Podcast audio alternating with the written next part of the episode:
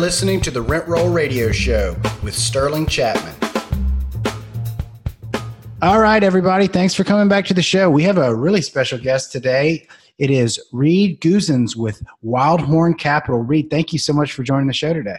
Absolutely, my pleasure, mate. Thanks for having me. Well, Reed, we usually like to kick off our program and just asking our guests, why should we listen to you? Uh, Australian accent, maybe? No.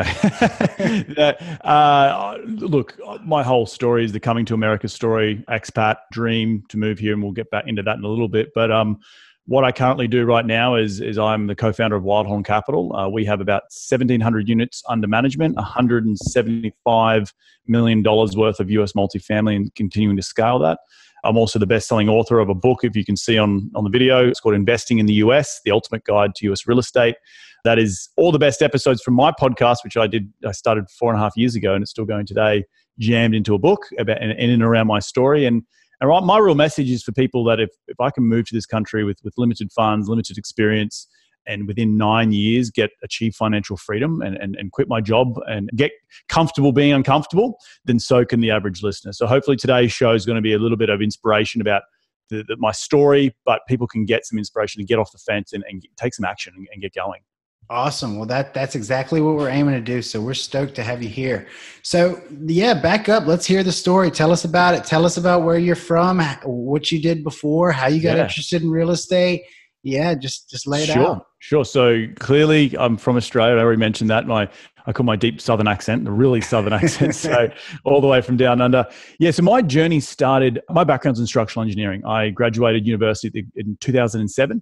Aussies have this thing in our DNA that we love to travel abroad as soon as we leave university because we're, we're all the way isolated down under by ourselves. And we, so we all we all want to go to Australia. yeah, you can. It's easy. You just can just get on a plane. So really, as soon as I finished university, I got a job in London working on the 2012 Olympic Games, but in 2008 as a building up the infrastructure, and I got a job as a structural engineer.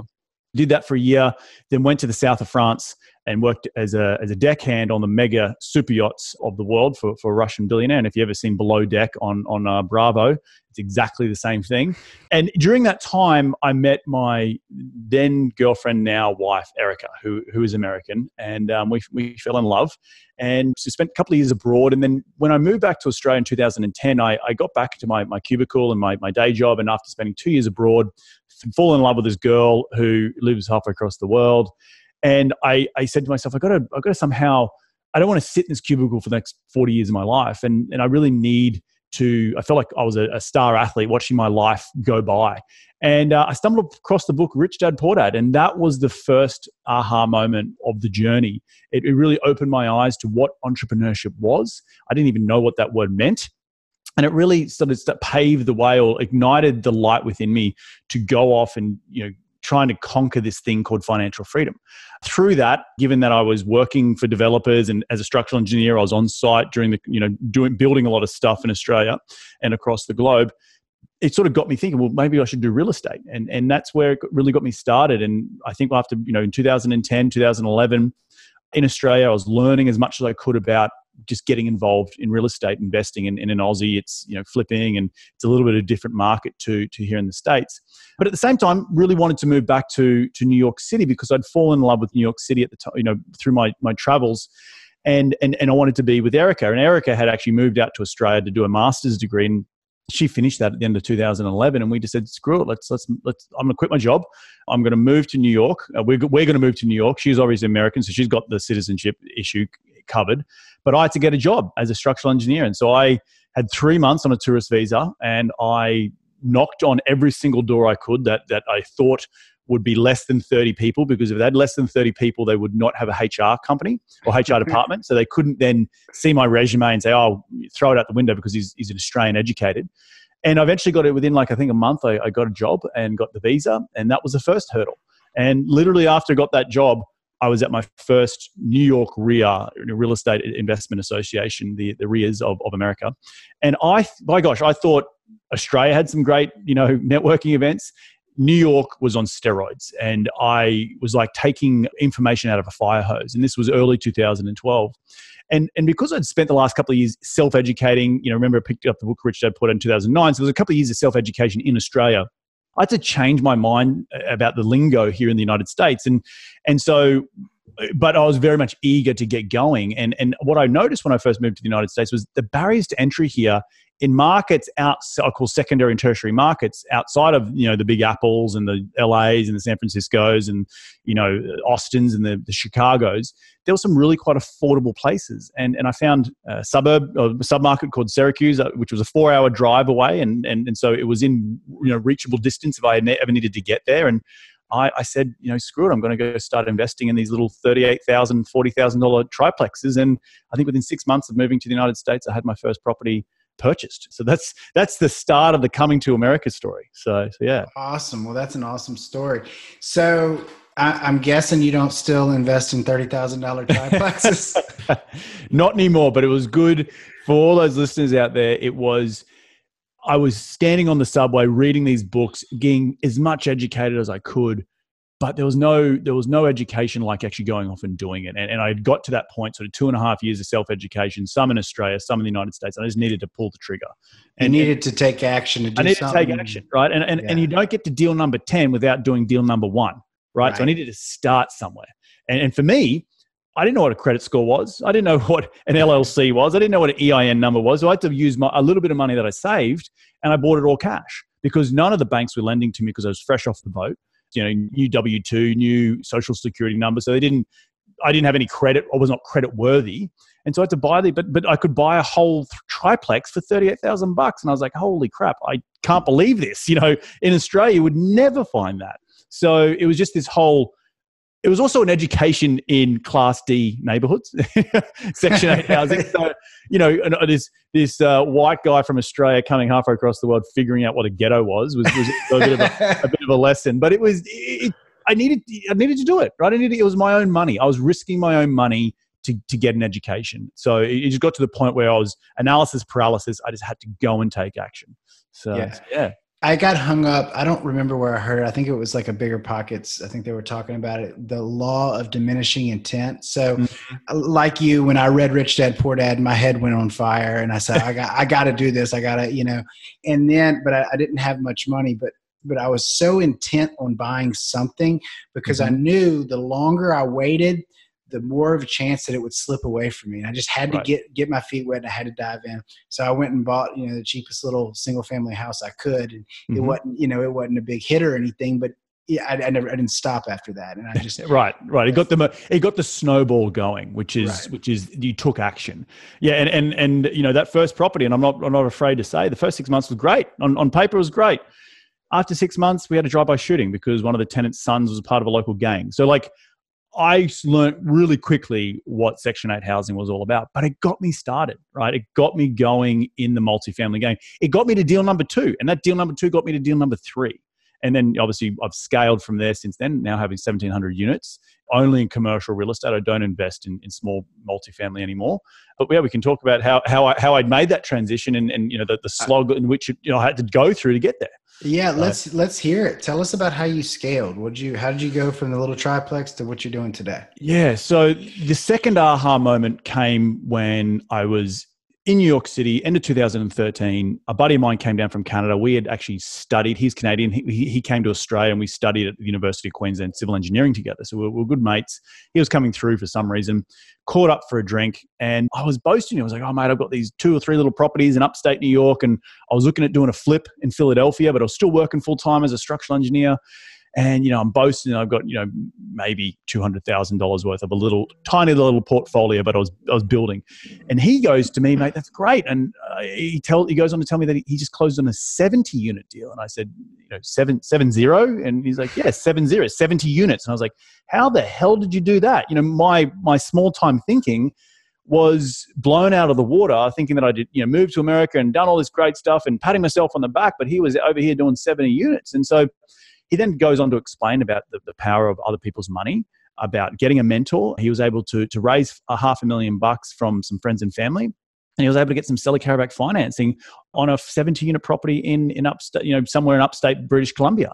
And I just, my mouth was on the floor. You know, it was just this second, you know, epiphany in life that I knew. And I knew leading up to that sort of conversation, I was starting to get to the end of my tether of hey, I've got these little properties and I was about to do a flip and the banks aren't really lending to me and my, my income's not really going up and I wasn't hadn't achieved financial freedom. So I knew I needed to scale up. And and really that scaling up came with, you know, the the, the mentor.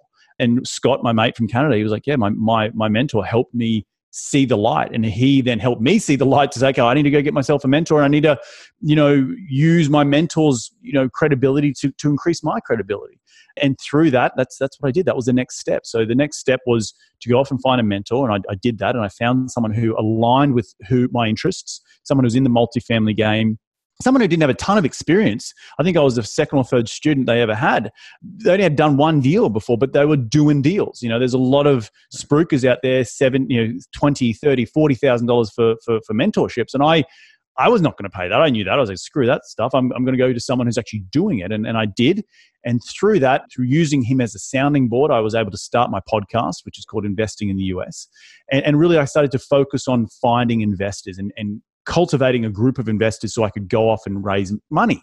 And, and really, that's where the, the, the podcast came about because I remember looking out in, in uh, late 2013 and early 2014 when I launched the podcast.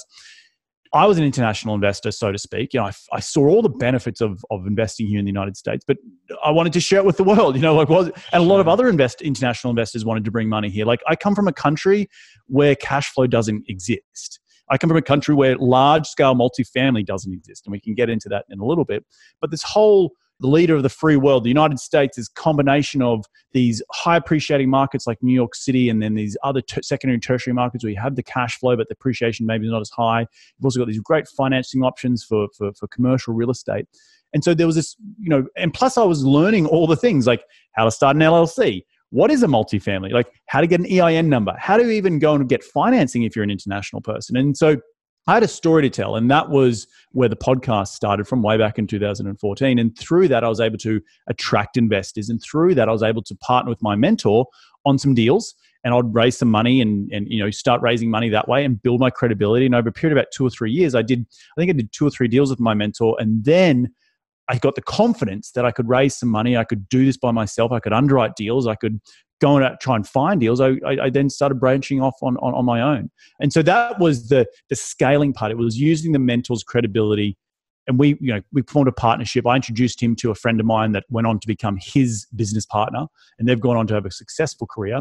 But it was very much a he scratched my back, I scratched his. We we, we grew together, and that gave me the confidence to allow myself to go and say, well, hey, I'm going to go scale this thing and I'm going to go blow this out of the water. So that is how I got started. And then, you know, obviously three, four, five years later, I, am now on 117, uh, sorry, 1700 units in Texas and uh, Austin and San Antonio. So, so a, a, lot of hard work in between. Like, don't get, I'm, I'm, I'm glossing over the hard You make work. it sound so easy. Because here's the other bit, right? Working full time. One big thing I, I forgot to mention was that as a structural engineer, I knew that I made the pivot and, and I knew in 2014, I moved to LA where my, my wife is from. And I said, if I've got to keep working as a W 2 for the next couple of years, one, because I didn't have a, I had visa issues. Like I wasn't allowed to be in the country without having a job, right? Two, I hadn't married my wife yet. So we, you know, we couldn't get the green card. So I said to myself, well, if I'm to, I've got a skill set here of structural engineering, project management, construction management. I'm going to go and apply for jobs uh, with developers. And literally, uh, there was no, This, I went to approach to a developer that I happened to be my, my structural engineering company was consulting for. And I said, Hey, I'm, I'm looking to get out of engineering and into the, the business side and into the ownership side. And they offered me a job like that because I had a skill set and I could continue learning and being surrounded by real estate development. And I did that in Long Beach, California. And I built over 500 high end luxury multifamily apartments over a period of about three and a half years learn the game inside out in terms of real estate ground up construction, whilst also doing multifamily deals on the side whilst also building the podcast, whilst also having a, a relationship with my wife, whilst also keeping myself sane. So there's a lot of hard work in there, a lot of times where not necessarily dark times, but am I doing the right thing? Am I still pushing the needle forward? And I know a lot of probably the listeners out there today are struggling with that, right? They're spinning all the plates and they're thinking, geez, I, I can't get any momentum. And that is, you know, I'm here to tell you that there's ways in which you can still have momentum. It might not be necessarily in your specific business, but maybe you're able to take a skill set and go and work for someone who's in the real estate business full time to keep learning, to keep getting paid, to keep having the roof over your head, to keep having the bills paid, and all that sort of good stuff. So, yeah, that's in a nutshell, that's the journey that's been over the last, since pretty much since 2012. Awesome. So, yeah. What a what a great story. So the, the, you know the next next part of our program we usually ask for the the highlights and the lowlights. So mm-hmm. yeah, can you can you showcase your your biggest home run for us, and then maybe tell us a, a horror story, maybe a, a gang yeah. drive by. well, look, look, look. Uh, there's no home runs. There's no. I think one big thing. There's never a home run in real estate. There's only, in my mind, there's only runs on the board. And when you're building a portfolio of real estate investments, whether it be single family or small duplexes and triplexes or large multifamily, you're building consistency, you're building runs on the board. And, and, and you guys talk about baseball and home runs, right? In, in Australia, we talk about cricket. And cricket is you win a game of cricket by the more runs you have. So the more runs you have on the board, the more likely the team is going to win. So having those runs on the board, looking back, I think my biggest achievement is just that I did it, right? I, am sitting here today. I 10 years ago, I picked up the book Rich Dad Poor Dad. I'm now sitting here today talking to you. I had no idea, none whatsoever, that I would be sitting here talking about I own 1,700 units and uh, or I manage 1,700 units and, and, I've you know raised a ton of money and podcasts and all the books and all the good stuff. I, I guess the, the biggest achievement to date has been that I can do it, right? I backed myself. I took this decision to leave my home country and I was only coming here to, to be an expat and work in New York City for a couple of years, and I was going to head home.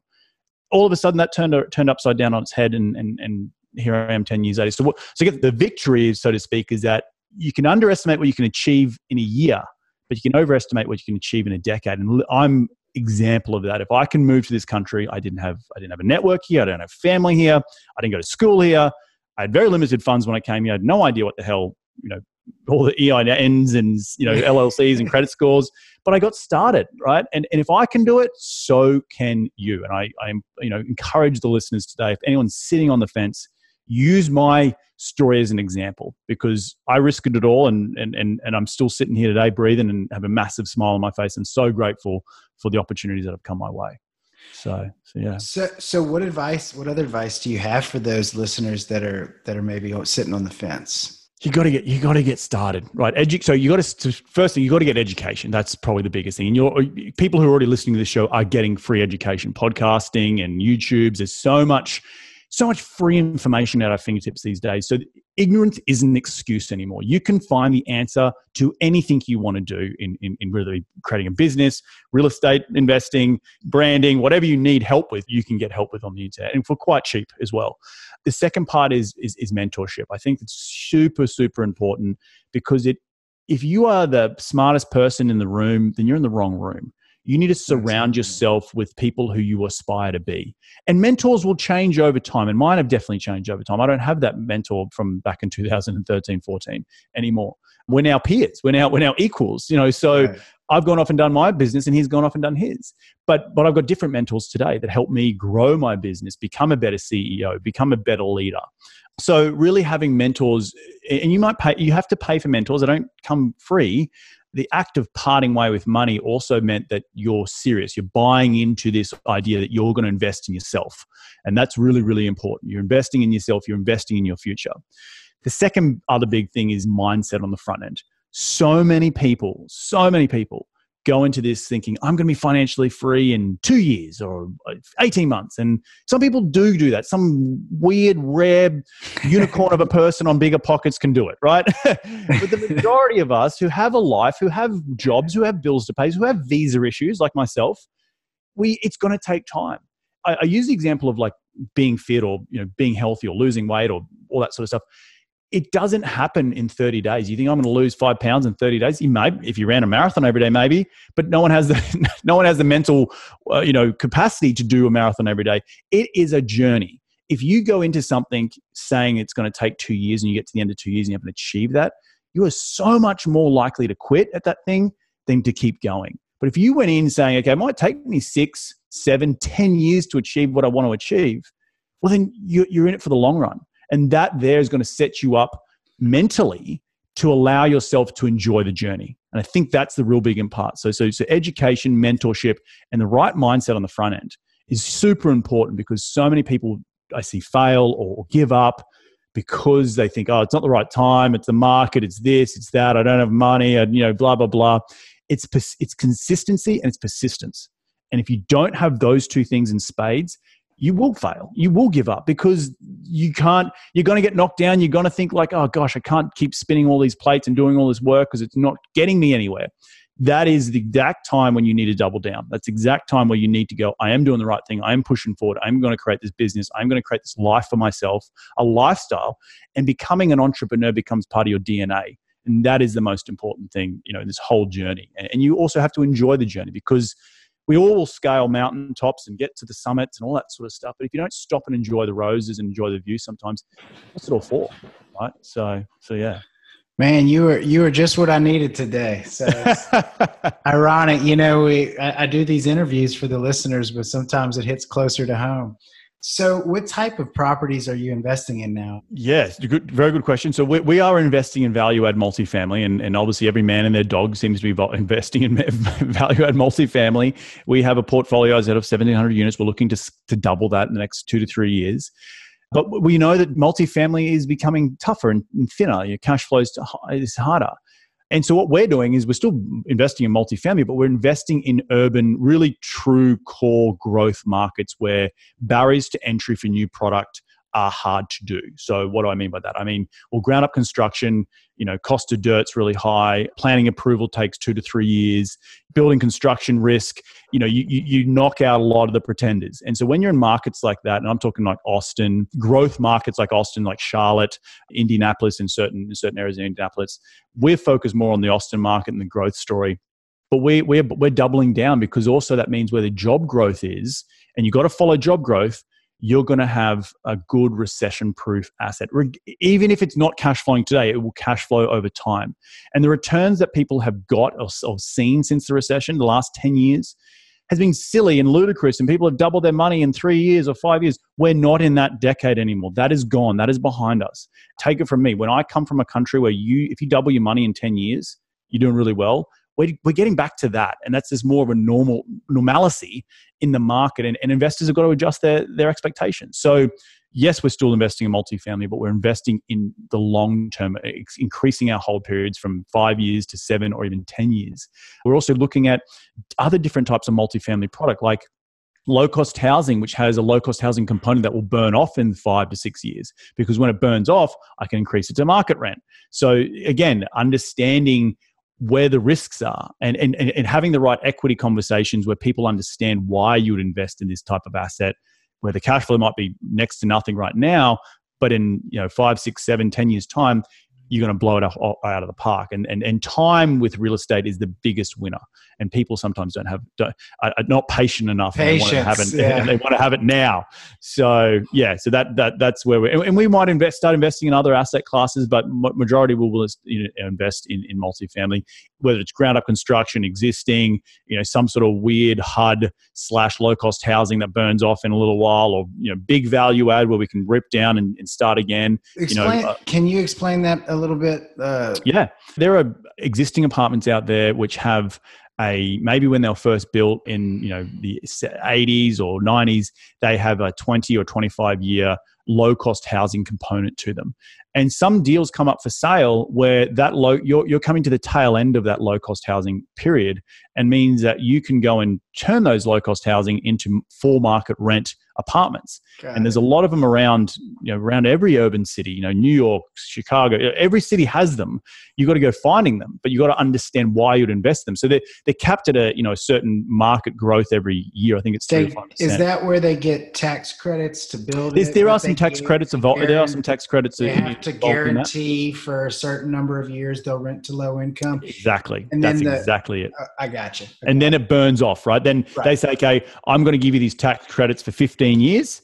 Well, great. I'm coming to year 10. I want to sell this asset. Well, hey, I'm a, I'm a buyer. I, if that's burning off in five years, I know I can jack the rent from a dollar a square foot to, you know, what market is. The market could be two bucks a square foot. Well, geez, I've just made some huge value add there. I've got to wait a little bit of time, but waiting's not, that's not a bad thing. The value of my assets still going to go up over time, particularly if you're investing in those, you know, those true growth markets we just spoke about where the job growth is. So the, they're different ways of looking at the same asset class, but different ways of getting a deal done. Does that make sense? Absolutely, definitely. No, that, that's very forward thinking. I like it. Mm. So next we have our, our, radio round. It's just a, sure. you know a little fun couple questions to help our listeners get to know you a little bit better. First question is, what's your favorite book? I'm gonna I'm gonna give two examples, two books. I've spoken about Rich Dad Poor Dad. I think that's a great book for anyone need, needing to get a little bit of a kickstart in life. The second book I really love, it's from an Australian author. It's called Key Person of Influence. And it's got nothing to do with real estate, but it's got everything to do with how to brand yourself to become a key person of influence in your niche, in your sphere. And, you know, it's a great book. It's about, you know, online marketing and all that sort of stuff. And it talks a lot about you don't have to be the next Tony Robbins. You can be an influence within your sphere and that's enough to raise you know a couple of million bucks and go off and do 1700 units you know what i mean? Right. so you know to, to achieve financial freedom. And so you can be a voice within your sphere and it's a, about giving yourself the permission to go off and do that. So it's called key person of influence by dan priestley. Very very good little book. Awesome. I'm going to check it out for sure. What's your favorite quote? Uh, I have to go, I have to give this to my dad. He always said, "A fool and their money are easily parted," and yeah. so what it means is be educated. Don't be a fool with your money. Don't be ignorant. Don't say I don't know and I've got my blinders on and blinkers on. I can't see. Go out and be self educated. In, invest in some self education about financial financial literacy and financial IQ. So don't be a fool. Absolutely. What's your favorite thing to do when you're not working? Surfing. I love surfing. I'm a big. So I, the reason I don't live in Austin, Texas, and I live in Los, Los Angeles, it's, a, it's a direct shot back to Australia. It's one flight, but two, I'm you know, I'm surfing two or three times a week. So yeah, yeah love awesome. it. Awesome. So how can our listeners find you? Easiest way to go is to reedgoossens.com. That's R E E D G O O S S E N S.com. Everything's there, my podcast, my books, videos, whatever you whatever you want. And, and I can also offer your investors or your investors, your listeners, if they're ever coming through LA and they want to meet up for a coffee or a beer or just say good day and talk shop, you can always email me at info at reedgoossens.com. I'm always always keen to meet up and, and say good day. So, so yeah. Awesome. Well, I'll definitely end up taking you up on that the next time I'm in LA. Awesome. Reed, it has been a great show. It's been inspirational, educational. I'm I'm so excited we had you on, and I, I really looking forward to keeping in touch with you and, and and having you on again down the road so we can hear part two of this phenomenal story that you have. Mate, thank you so much for for having me on, and you're doing an awesome job. So, so keep at it, persistence, big fella. awesome, thanks. Thanks for tuning in to the Rent Roll Radio Show brought to you by Crestworth Capital. We hope you enjoyed the show, and if you did, please hit the subscribe button and leave us a rating and review. You can also visit us at crestworthcapital.com or rentrollradio.com or follow us on Facebook at rentrollradio or at crestworth capital. If you would like to reach us, feel free to shoot us an email at info at rentrollradio.com or sterling at crestworthcapital.com. We hope you come back next week to join us on some more of our journey. Until then, happy investing.